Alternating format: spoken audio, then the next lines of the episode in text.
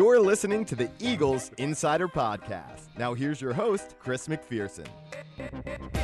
Hello, everyone, and welcome to the Eagles Insider Podcast. I'm joined alongside, as always, the illustrious Fran Duffy, who is guys? Oh, dabbing. Just dabbed. I don't know why Big he's dabbing. Chris Stevens, our Stevens. producer, is He's losing gone. at the mere sight of Fran Duffy Listen, dabbing. Frank Beamer did it. Urban Meyer did oh, it. Oh, jeez. But what do you have to celebrate? It was a two day weekend. We have a lot to be thankful for, but That's true. We did. Uh, we have a lot to be thankful for. yeah. Come back. We have you guys. It's great. Alex Oh. Smith is, is here. Alex, I don't know how you follow that yeah, one up. that's exactly what I was thinking. I can't. I can't follow up the dab. That's that was Listen, unbelievable. It's not, a great it's not way to video. start the I mean, it's not video, so I can get away. That's a with doing it. problem. Yeah, it is an absolute problem. It's actually it's a blessing. You got to be thankful for that it's not video. yes. We, we might have to Snapchat that. Yeah. That was pretty good. That was I mean, pretty it's not going to happen again, so it's going to be tough to snap. Sure, sure, sure. Cam Newton said that if teams didn't want him to dance in the end zone, that they shouldn't let him score. So how are we going to stop you from dabbing? Keep Probably you off the podcast. Keep me off the podcast. Yeah, exactly. Also joining uh, Chris Stevens behind the scenes, you just heard Brian Thomas, BT. Thank you very much as always. So we're not going to lament too, much about what happened on Thanksgiving. Fortunately, we're just going to move on. A big game ahead this weekend against the New England Patriots. I'm not even going to delve so much into the whole NFC East picture that the Eagles are still just one game out of first place. The Eagles just need to take care of their own business at this point and try to rectify what's happened in the last three games. So on today's podcast, we're going to offer our three and out looking ahead. I'm going to take a big picture approach, but we're also going to look ahead to Sunday's matchup with New England. Alex, what do you have in store for game time this week? Have some trivia in store to see how well you guys know your famous Pats. So get ready for that. Hoping Favorite Pat, pat? Pats. P A T S. Oh, okay, nice. Pats. I'll stand by you. Will be, the name of the game is Standing Pat. Standing pat. Okay. That's where the sound drop comes from, which I did not choose. Oh Lord. I was surprised you Oh. didn't um, go with a track from Pat Benatar. We'll get there. Oh, we'll I- get there I- later in the game. But I, Pat Benatar did not make the list. All right. Was on the list and got cut. Got got axed, huh? got cut. Yes. I'm going to show my lack of knowledge. I thought that was Pat Benatar right ah, now. Oh, there you go. So Who is that? BT? Who sings that song? I think that was ACDC. The Pretenders. The Pretenders. I'll stand by you. I was kidding by ACDC. Oh. by the way. oh. I would, I would have said I would have said ACDC, but that's serious. I thought that's why. He, I thought the reason he played it was I was like, oh, C-Mac, Pat we're, Benatar. C-Mac, we're here. We're Yeah. here. Yeah. we're Thank here. There you go. If it was Motown, I'd be all on it. All right. So, uh, enemy intel. Fran Duffy's looked at the tape and will explain how the Eagles can beat the 10 and 1 New England Patriots. It's unfortunate that they're not undefeated anymore. Correct. We've rather seen them when they were 11 to know. And then there was one. That's right. Carolina. And uh, your questions on mailing it in to round out the podcast. But Does Chris Stevens look like a genius with this whole Cam Newton thing now? no. No, No. no. Uh, It would take a lot for him to look like a genius. Oh, we're getting we're getting off track all right, really early. on to the show. I thought this was the Eagles Yes, Insider we're, podcast. we're getting off tr- we're getting off track here. Nonetheless, uh, it's time for three and out. One, two, three, three. Three is a magic number. Three, three. Now it's time for three and out. Unfortunately, the Eagles are also on a three game losing streak. So hopefully that'll be something that'll be rectified this Sunday. No, no, no, no, no, no, no. So to start things on three and out here, I'm going to take the big picture approach. And I think the biggest question for me facing this team down the stretch in the final five games of the regular season is how will they deal with adversity? Because quite honestly, this is the first true time that you can say Chip Kelly has dealt with this in his head coaching career. You look back to his teams at Oregon, they were all wildly successful, won 10 or more games each of his four seasons there. The only big question I remember him having was the very first game, his head coaching debut against Boise State when LeGarrette Blunt punched the player at the end of the game. You know, how did he handle that? That was kind of like the big thing that he had to face right off the bat, and he handled that with aplomb and was able to guide the Ducks to success. He came to Philadelphia, and there was the Riley Cooper incident in 2013, and he relied on the leaders in the locker room to kind of help guide the team through that period of time. They were able to rebound from that. Sure, he got off to a one and three start as a coach. So he had the three game losing streak after winning that game on the road Monday Night Football at Washington to open his NFL head coaching career. But the Eagles, you know, were able to bounce back and they won seven of their final eight games in 2013. They really didn't face any adversity last year until it was really too late. They started off nine and three after that Thanksgiving Day win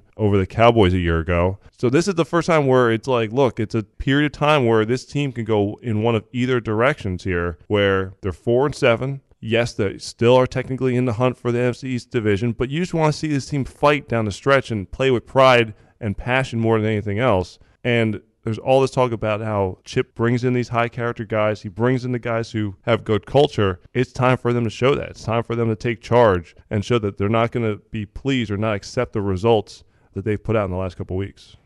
Yeah, and, and we I remember we talked last week. It was after the the loss against Tampa Bay, and we talked about okay, it's a short week going into Detroit.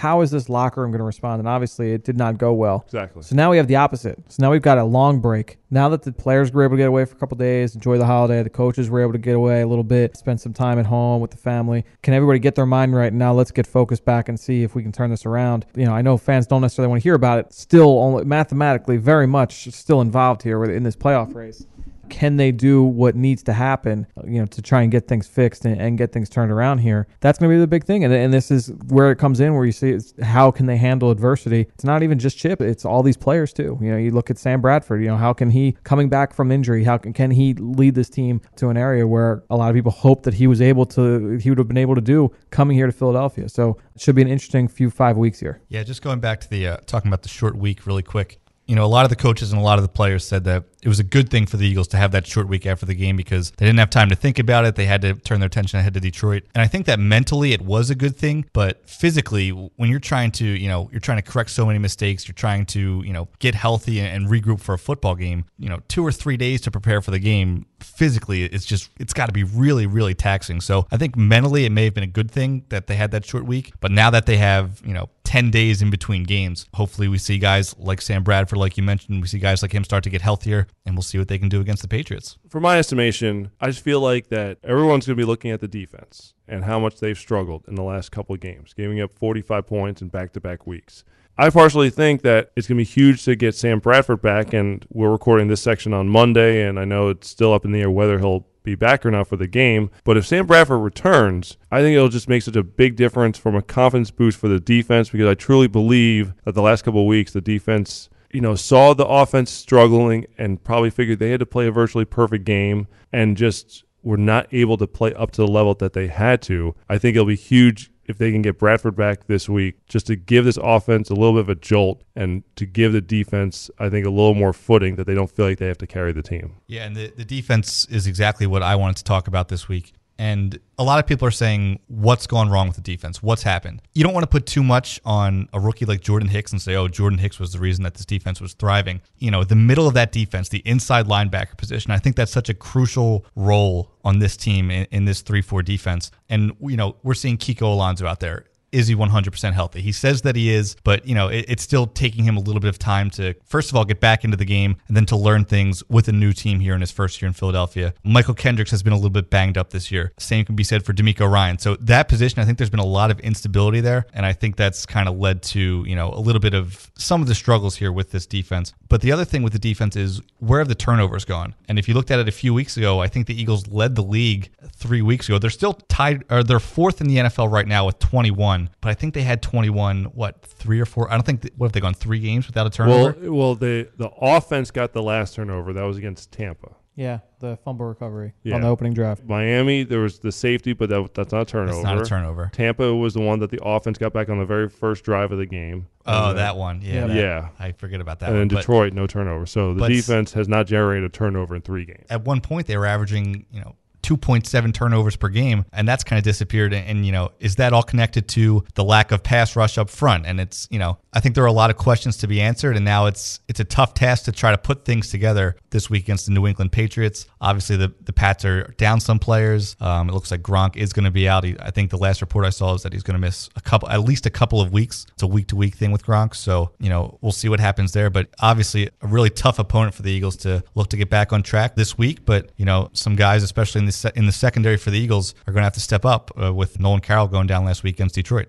Yeah, and one of those guys is Eric Rowe. And that's that's what I wanted to talk about. And so there was a good segue there, Alex. I mean, look, we all were very excited to see Eric Rowe in his first extensive action of the season. We, we saw a little bit of a tease against the Jets. He, he saw some uh, some playing time defensively, came up with the interception in the red zone. A lot of us were very excited to continue to watch him, and we really haven't seen much of him since that game in week three. And with Carroll going down, we got to see a lot of him. And I think we're going to see a lot of him moving forward. I'm excited to see that because it was a guy that we were all excited about. We all kind of imagined that at this point in the year, if you had asked us all back in the spring, we would have said, oh, by week 13, Eric Rowe will be the starter at right corner. And now we're going to be able to see that. Is he a full time corner? Look, some of the media have questioned already and have made sweeping judgments that based off of one game that Eric Rowe is not an NFL corner. And I will strongly disagree with that. Oh, Fran's heating up here. Strongly. And to me, look, he might be a safety down the road. Might be. That might be the case. But if you look at this game, I thought that he was really competitive throughout the entire game. I thought that on some of the catches he gave up down the field, he was in pretty good position to defend the ball. The second touchdown he gave up to Calvin Johnson, the one that was the 18 yarder,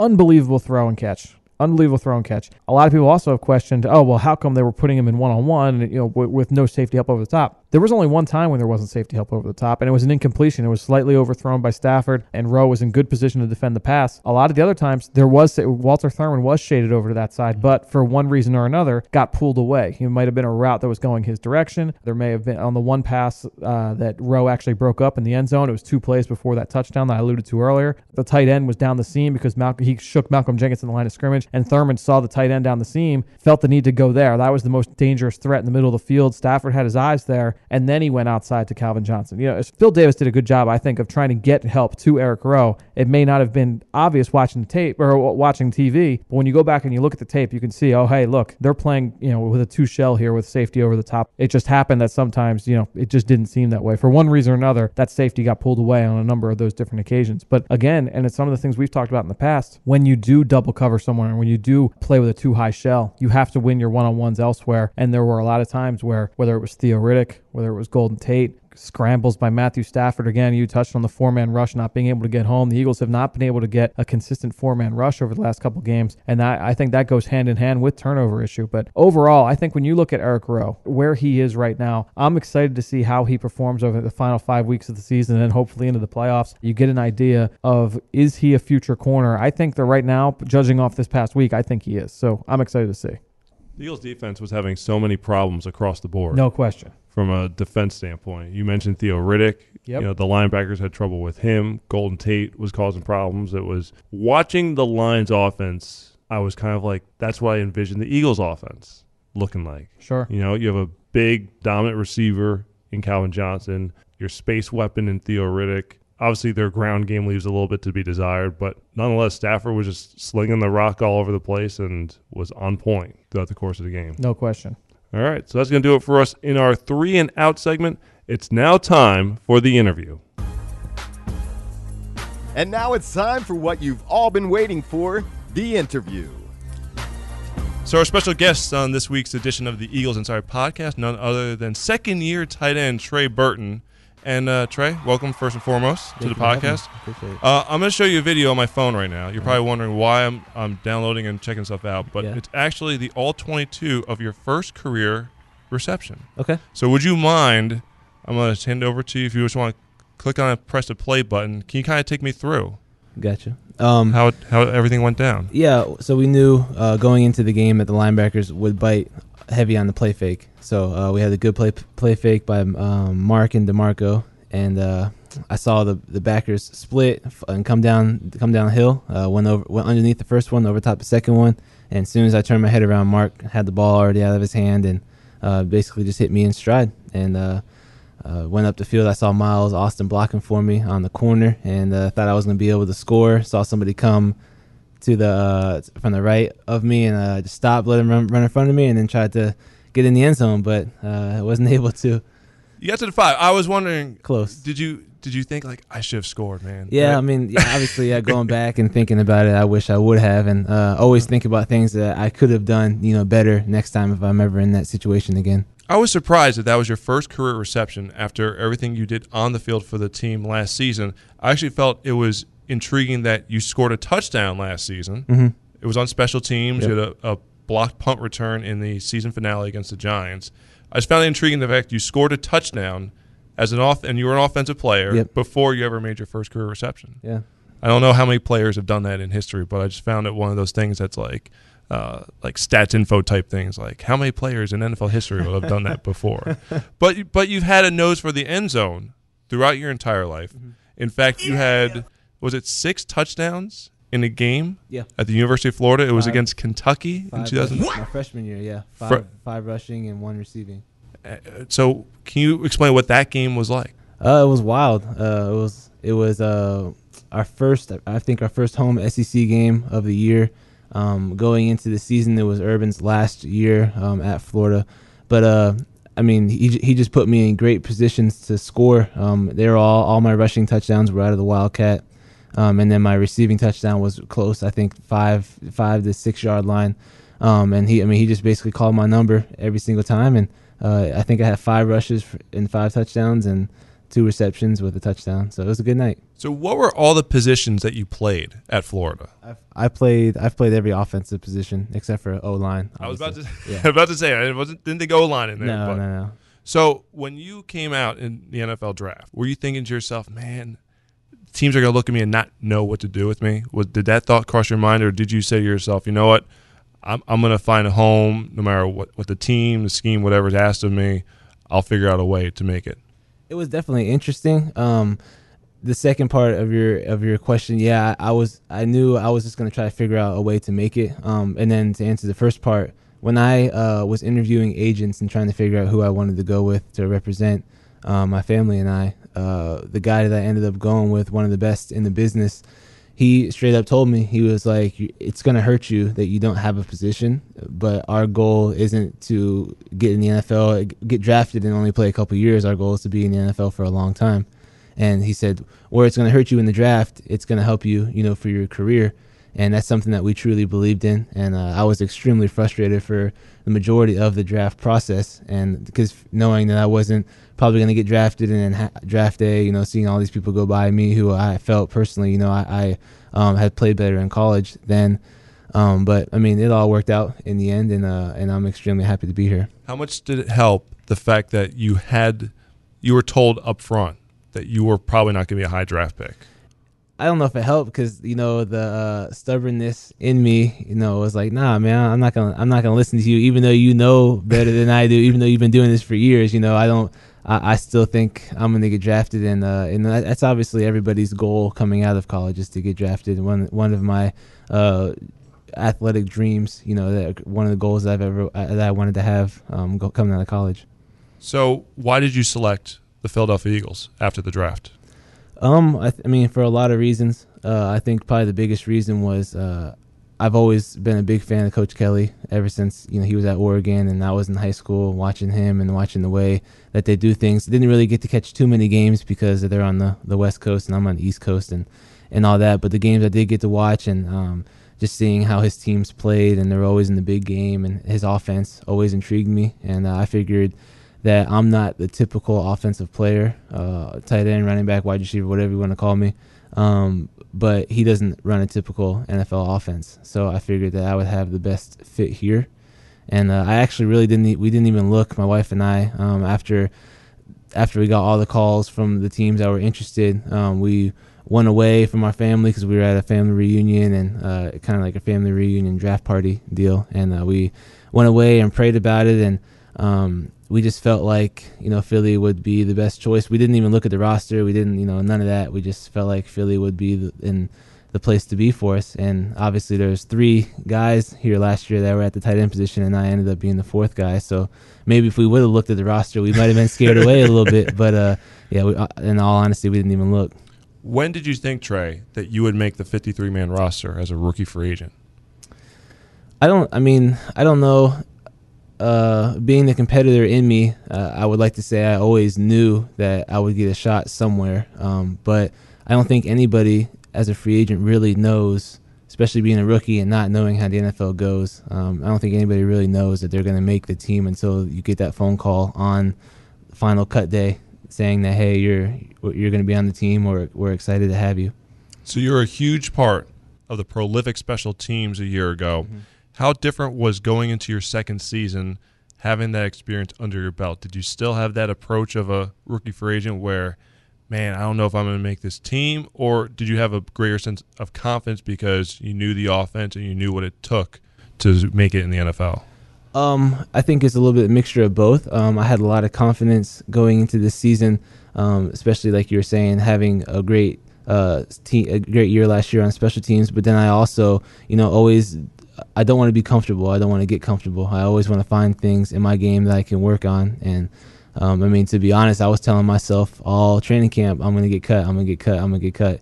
And uh, just having that mindset and and you know always wanting to put my best foot forward whenever I get the opportunity, you know, help me um, make it to where I am now. There have been critics who have said that the Eagles' offense has not really adjusted, not really changed throughout the course of the year. But I think seeing you in action against Detroit highlighted some of the way that the offense is, the offense has changed, where there hasn't really been much of a fullback in the past, Mm-hmm. but you were utilized in that role in the game against Detroit. The it's almost like the you know the versatility that you brought to the table came in handy because the Eagles were able to utilize you in a number of ways against the Lions. Yeah, I mean, we go in every week with new stuff, new stuff in the game plan, uh, just depending on what the other team has shown. I mean, you can't run the same stuff against every team. Some teams are really strong in the run game, you know, so you know that week you're probably not going to be running the same old run schemes that everybody else. You're going to try to mix it up on them. And um, so, yeah, I don't know really um, too much about, I don't really listen to too much what other people on the outside say, but I know what we do here, and it's, uh, we, d- we definitely do change things up.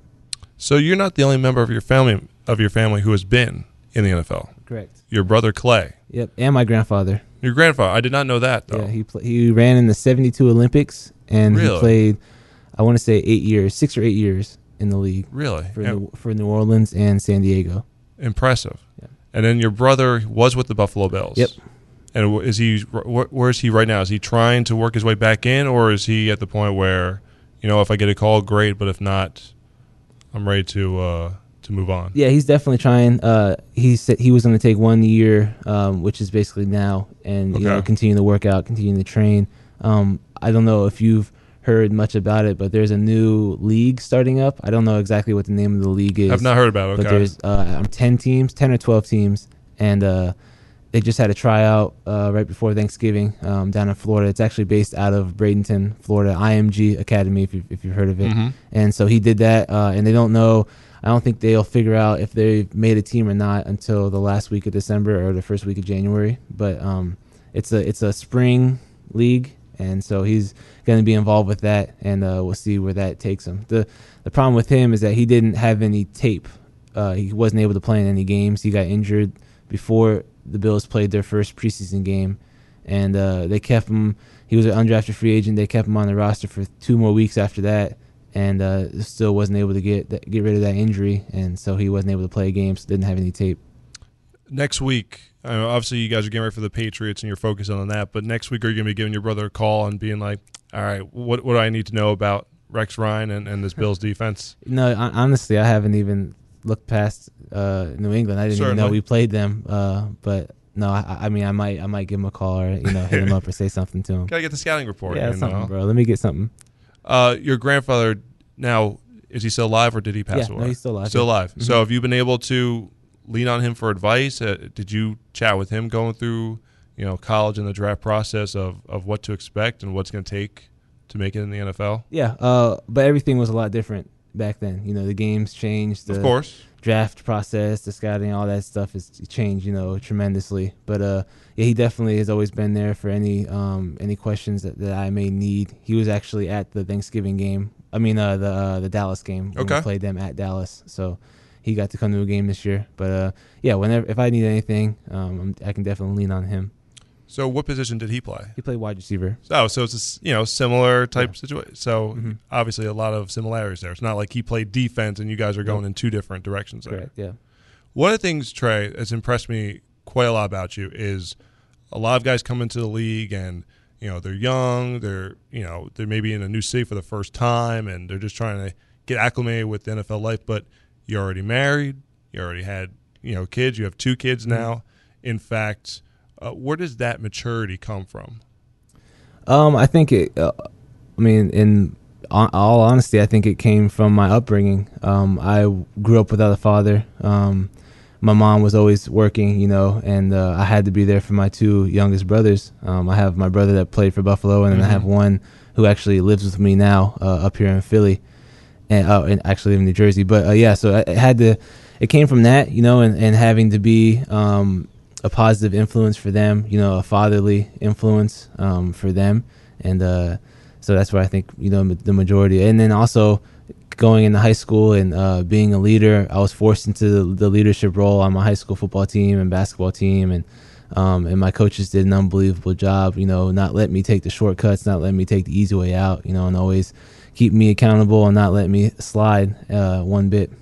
How important is that leadership quality now with the team four and seven, losers of three straight games? You know, you guys really have to you know pull deep here to be able to persevere and turn things around here. How important is it to have those leadership qualities in the locker room?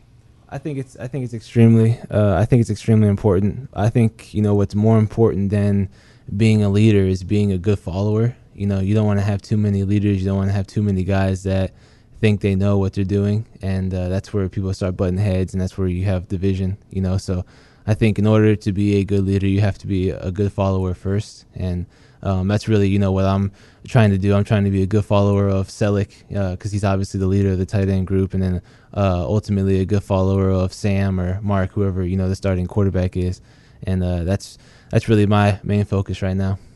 Are you inspired to be the dad that you are because of the fact that you didn't have one in your life growing 100%, up? yeah, definitely. I don't I don't want my children to have to grow up the same way I did, go through some of the things that I had to go to, go through, and uh, I've always had a huge heart for kids, you know, and uh, so does my wife. And my wife has a huge heart for kids, and that's why you know we have the two that we have early, and that's why we love them, you know, unconditionally.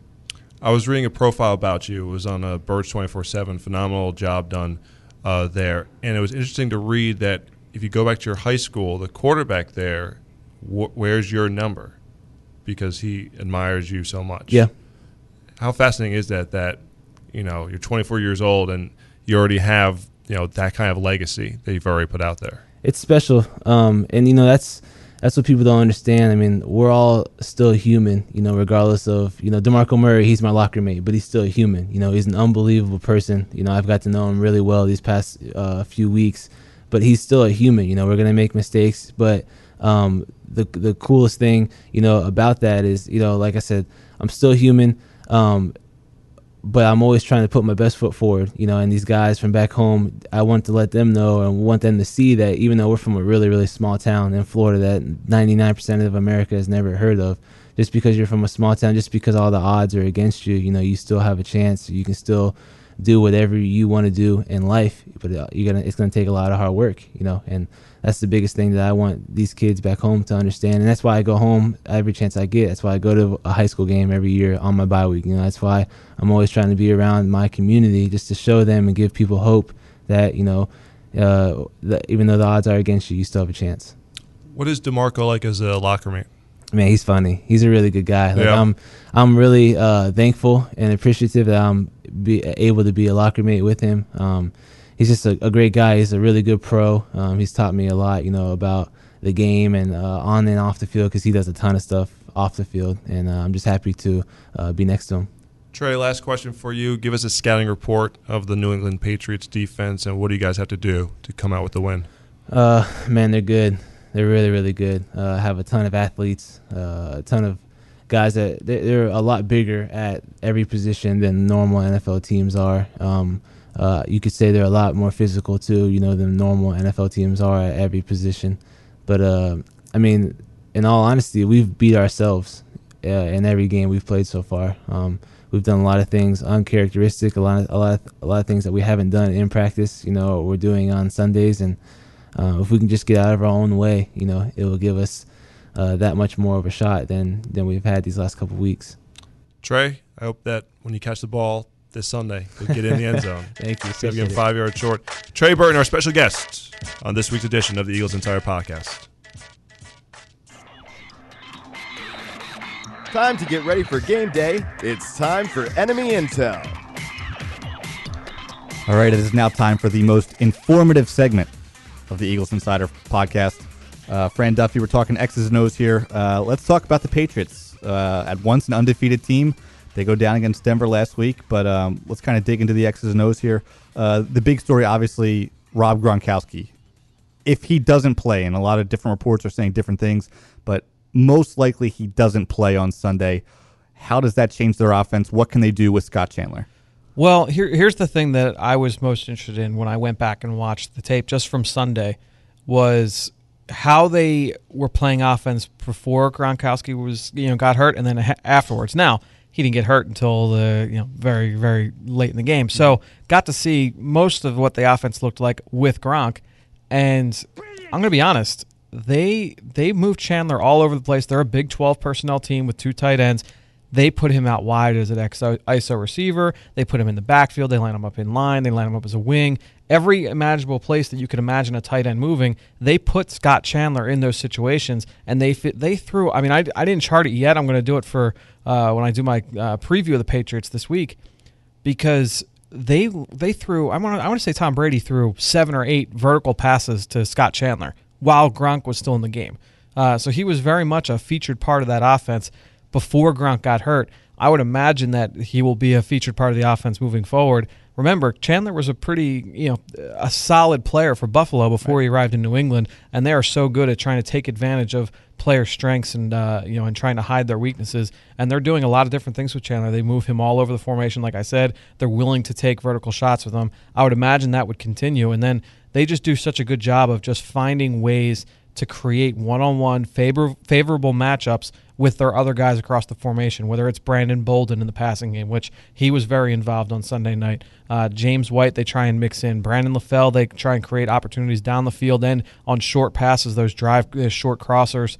Uh, to try and get the ball in his hands and create opportunities after the catch. So they do a really good job of trying to create one on ones for all their guys across the formation. I would expect that to continue on Sunday. And you mentioned how much 12 personnel they like to play, and we've heard Eagles coaches kind of talk about how this offense could be modeled after that one, where they work the inside of the field. Their outside receivers over the years, they haven't had too many big names. Obviously, they had Randy Moss, you know, a few years ago. Um, Edelman can kind of work inside and outside. LaFell's an outside target, but they really, it seems like their offense is built over the middle of the field. And are there that many teams in the NFL who who've shaped their offense that way? Uh, I don't know. I mean, I'd have to look and see what the list is of all the, the offenses in the league and see who really shapes their offense that way. But that is definitely how this one plays. You know, you, you look at uh, when, whether it's Amendola or Julian Edelman, um, and obviously when both are healthy, one is outside and one's inside. But uh, just depending on the play call, they just find different ways, and there's so many different concepts. And I, Bill Davis talked about it in his press conference on on Tuesday.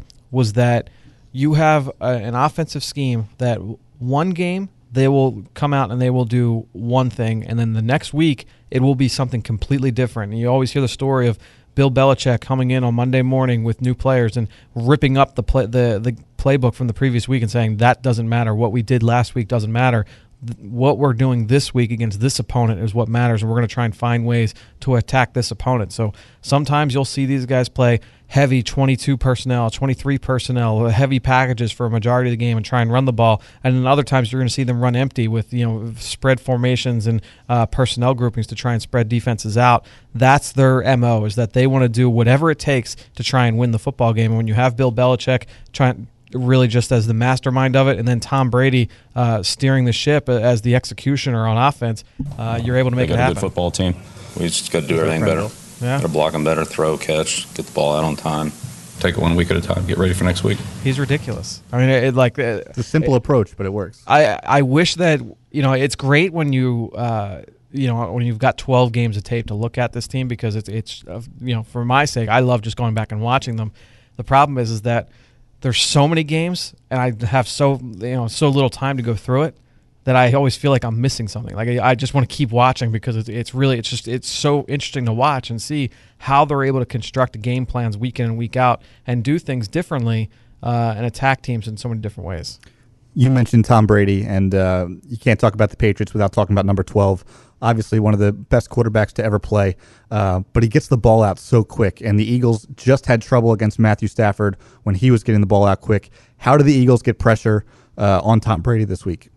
Well, you have to you have to win your one on ones, and and that's what it's going to come down to. Is because this is, I think that's an area where you can attack the Patriots. Is on the offensive line. You know they have some young players there. They have some guys that uh, you know have been banged up in the past and are still banged up. Uh, the Bryan Storks of the world, uh, you know, and a lot of young guys. Like I said, Shaq Mason, uh, Josh Kline, Tre' Jackson, and David Andrews is a younger guy as well. So a lot of young guys playing quality snaps for them along the offensive line. Uh, you can attack them if, if you try and you, you just have to win those one-on-one matchups. Tom Brady's so good at understanding. Hey, look, I'm going to be feeling here heat here. The the ball's got to come out quickly. Uh, he's so good at maneuvering inside the pocket and operating with whatever little space that he has, making the most of it and being able to deliver the football accurately. Uh, so you really have to be sound in the way that you attack, attack the quarterback, and then also you got to be able to cover well on the back end. You know, if he if he has uh, just a little sliver of space to be able to deliver the ball, he's going to get rid of it. So you have to be sound. Let's uh, change sides here and talk about the the Patriots defense for a second. Uh, obviously, the Eagles are going to look to get their running game back in line. Really haven't gotten it going in the last few games. So as they try to get it back in line against the Patriots, uh, that New England defensive front, it seems like they have so many guys that they just interchange in and out. Uh, how's that matchup? How's that play out? You know, it's interesting, and you go and we say it with the with the offense and how there's so many interchangeable parts, and how you know one week they can do one thing, and then the next week it's completely different. It's very similar on the defensive side of the ball. You know, you look at this front seven, and they they all play any combination of these guys along the front uh, and move them all over the different, all over the formation, attacking from different angles. You know, Rob Rob Ninkovich on the outside. Chandler Jones is big and he's vers- uh, versatile. The rookie first round pick Malcolm Brown had probably his best game of the season uh, Sunday night against De- against Denver. Was very very disruptive. Dominique Easley is very disruptive as well. Another former first round pick. Akiem Hicks they got from New Orleans. Geneo Grissom they drafted out of Oklahoma. Uh, he's been he's been very effective. Jabaal Sheard they got from Cleveland. Another former second round pick who you know didn't really pan out completely in Cleveland, has been very disruptive for them in the run game, uh, you know, for New England. And then you look at, the linebacker level, they've got a bunch of guys that are athletic. They're really good tacklers. You know, they're they may miss Dont'a Hightower this week, but Jonathan Freeny is really explosive and plays sideline to sideline. Jamie Collins is one of the freakiest athletes at the linebacker position in the entire NFL. Uh, you know, and obviously that's not even talking about Jerod Mayo, the, the middle linebacker, uh, who is an absolute stud as well. So you look at this front seven. They they interchange these parts up and down in so many different looks, so many different formations. You may see a four-three over front, one look, and then the very next play it might be some, uh, you know a three-four under. I mean, they just have so many different uh, personnel groupings and different formations, so many different looks.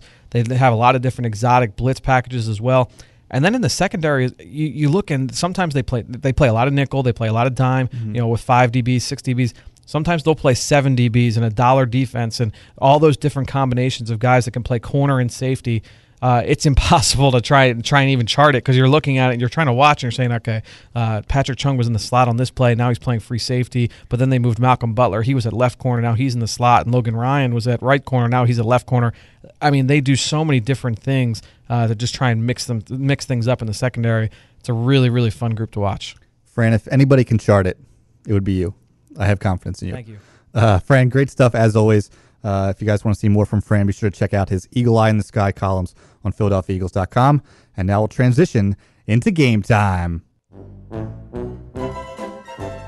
Get out your scorecards. It's game time. All right, gentlemen. The name of today's game is Standing Pat. I have six trivia questions for each one of you. Six for each. Six for each of you guys. Oh And we, boy. and we know that none of them are Are- Pat Benatar. Correct. Pat Benatar would would have been the thirteenth question. and I can Ah. only do twelve. So Pat Benatar was the last person to get cut. First one out. Player Okay. 54 on the roster. Had to get down Sure. to 53. So they'll start out a little bit easy just to get you guys kind of warmed up, and then, you know, the tough stuff is coming afterwards. So we'll start off with CMAC. Lovely. CMAC, this Pat is a proud father of his son who has started five games at quarterback for the Vanderbilt Commodores this season. Oh, offensive coordinator Pat Shurmur. Correct. CMAC is on the board.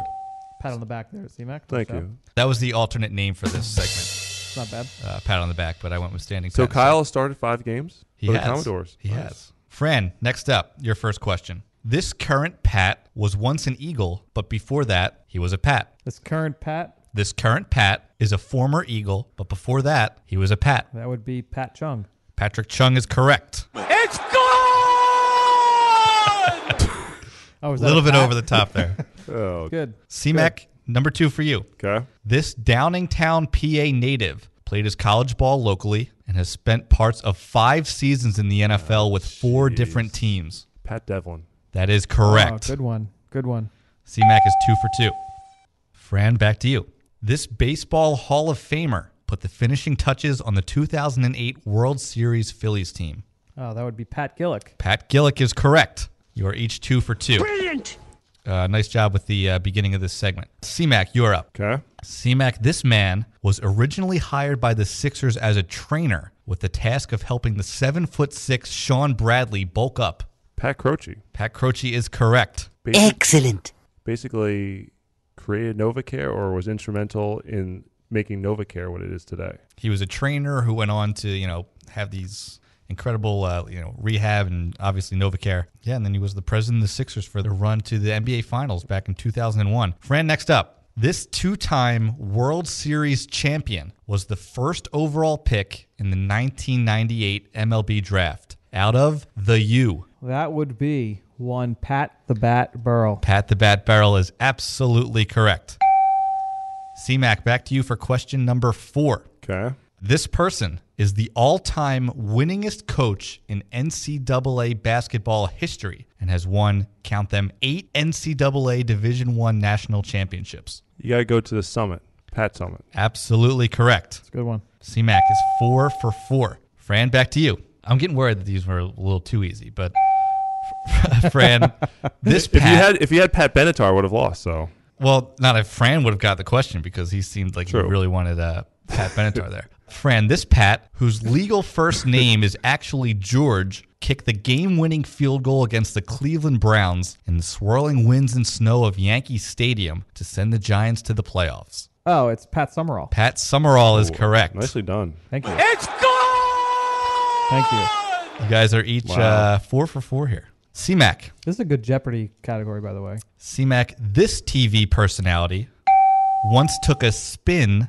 as a weatherman and was even a military DJ in Vietnam for the Armed Forces Network. Never knew that about Pat Sajak. Pat Sajak is absolutely correct. CMAC, five for five. Fran, Excellent. the 44th overall pick in 2009, this former Heisman finalist never completed a pass in the NFL. That would be the uh, who the Miami Dolphins were hoping would be the the new version of the Wildcat. That would be Pat White from West Virginia University. Pat White is Very absolutely nice. correct. Five for five. Down to one each. And I I think you guys might go undefeated here. You guys have done very well with this. CMAC. Okay. This seven time Pro Bowler was also an All Pro selection in five of his eight NFL seasons. Ooh, let's see.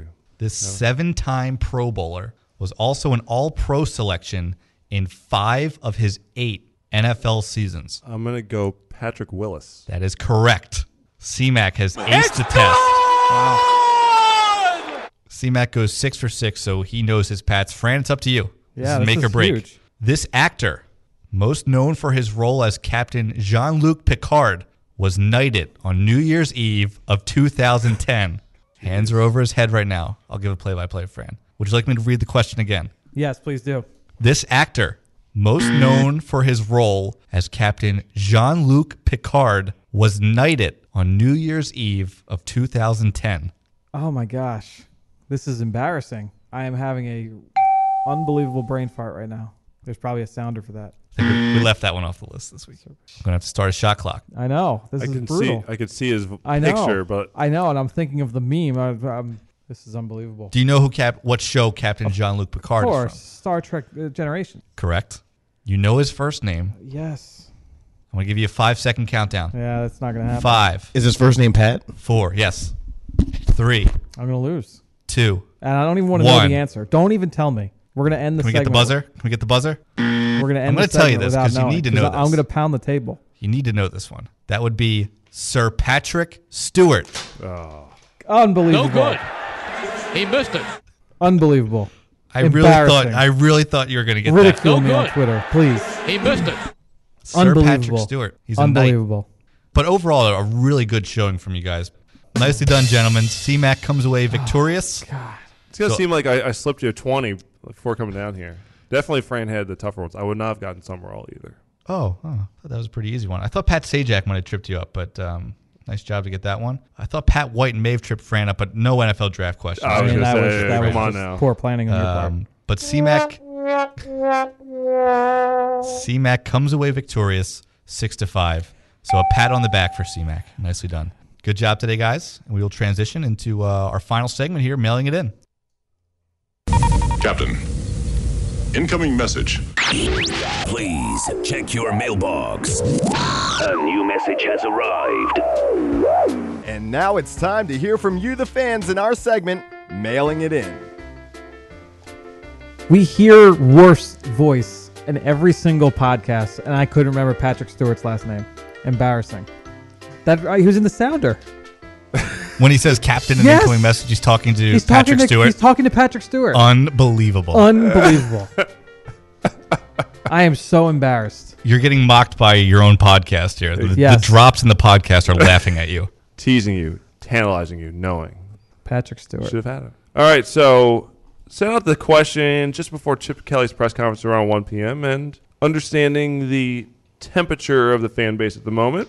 You know, I could have guessed what nine out of ten responses would have been, but we got a few good ones. Actually, a couple of ones that were actually quite good. So, gentlemen, for this first one, I'm mailing it in. The first one comes from at Chotes 1991. Charlie wants to know what's going on with DeMarco Murray and will Ryan Mathews be back next week? The easy question, or the easy answer at least, is with Ryan Mathews. I don't know. Chip Kelly said that on Monday he still hasn't been cleared. And there have been players who have suffered concussions after and have come back. So it's scary. It's absolutely scary. I'm not trying to bring up something, but Malcolm played through a game with concussion and played the following week. Now I know Yes. the, the protocols and, and stuff Of are, course. are different, but But Bradford's been cleared. Ertz is on track to Did be cleared. say- but didn't Chip say also that that he hadn't gone through it yet this week? I mean, he could come this week and get cleared, right? Yeah, he made it sound like he wasn't close. Really? Yeah, so right. maybe by the time you listen to this on Wednesday, maybe he'll, Maybe he'll be back yeah. on the field. With DeMarco, it's been a product of poor offensive line play,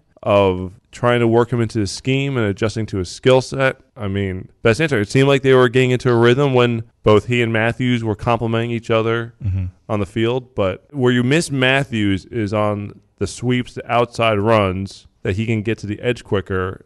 You know, Murray's a guy who needs to get going downhill. It's more of a finisher than than Mathews, but he needs to get going downhill sooner. Talking about those outside runs, I didn't watch the whole game, but I caught a lot of the ending of the uh, the Patriots Broncos game from last night. C.J. Anderson had a really nice night against the Pats defense last night, and a lot of his big runs were on those sweep outside plays. That's what the game winning play was in overtime, where they got him outside. You know, they had the tackle and the tight end pulling out to that side too as well. So I think Ryan Mathews obviously would be a huge asset for the Eagles to get back in this game because I think that's a way that you can attack that Pats defense. But, you know, just getting back to DeMarco Murray, I almost wonder with a guy like him if, you know, maybe he's a little bit more banged up than he might let on. Obviously, you know, new to a team, he just got, you know, a contract, that kind of thing. If maybe he's trying to just, you know, tough it out and, and play through because obviously at this point in the season, I don't think anybody is 100% healthy but you know, just trying to play through it and play tough and, and that kind of thing. But it also goes back to what you said, CMAC, about you know, offensive line plays been up and down, trying to fit into the scheme, and just the whole offense overall. Just aside from a few games early in the season, just hasn't been able to really click together. All right, next question comes from at Eagles Troll, a good friend on Twitter. Who I still have to get something in the mail. I've not forgotten about that one.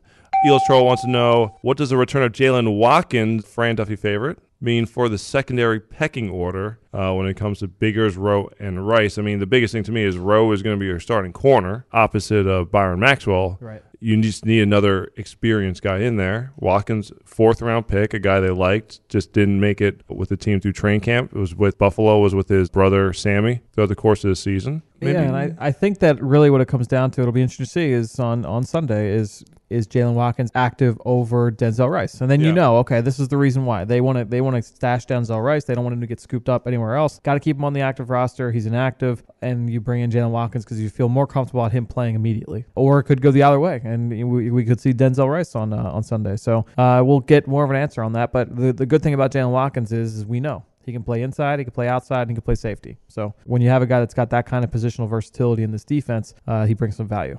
It'll be interesting to see how he's progressed throughout the course of the season during his time as Buffalo. He had a great opportunity to, you know, win the nickel job in training camp after JaCorey Shepherd got hurt. Was not able to seize the opportunity, and you know, didn't make the final 53. As Fran mentioned, they went with Denzel Rice, a guy who I think you can agree they wouldn't have been able to keep on the practice squad. So Yeah, I, I think that certainly is the the reasoning behind it. So now we'll get to see. It'll, I- I'm I'm interested to watch him over the next few weeks.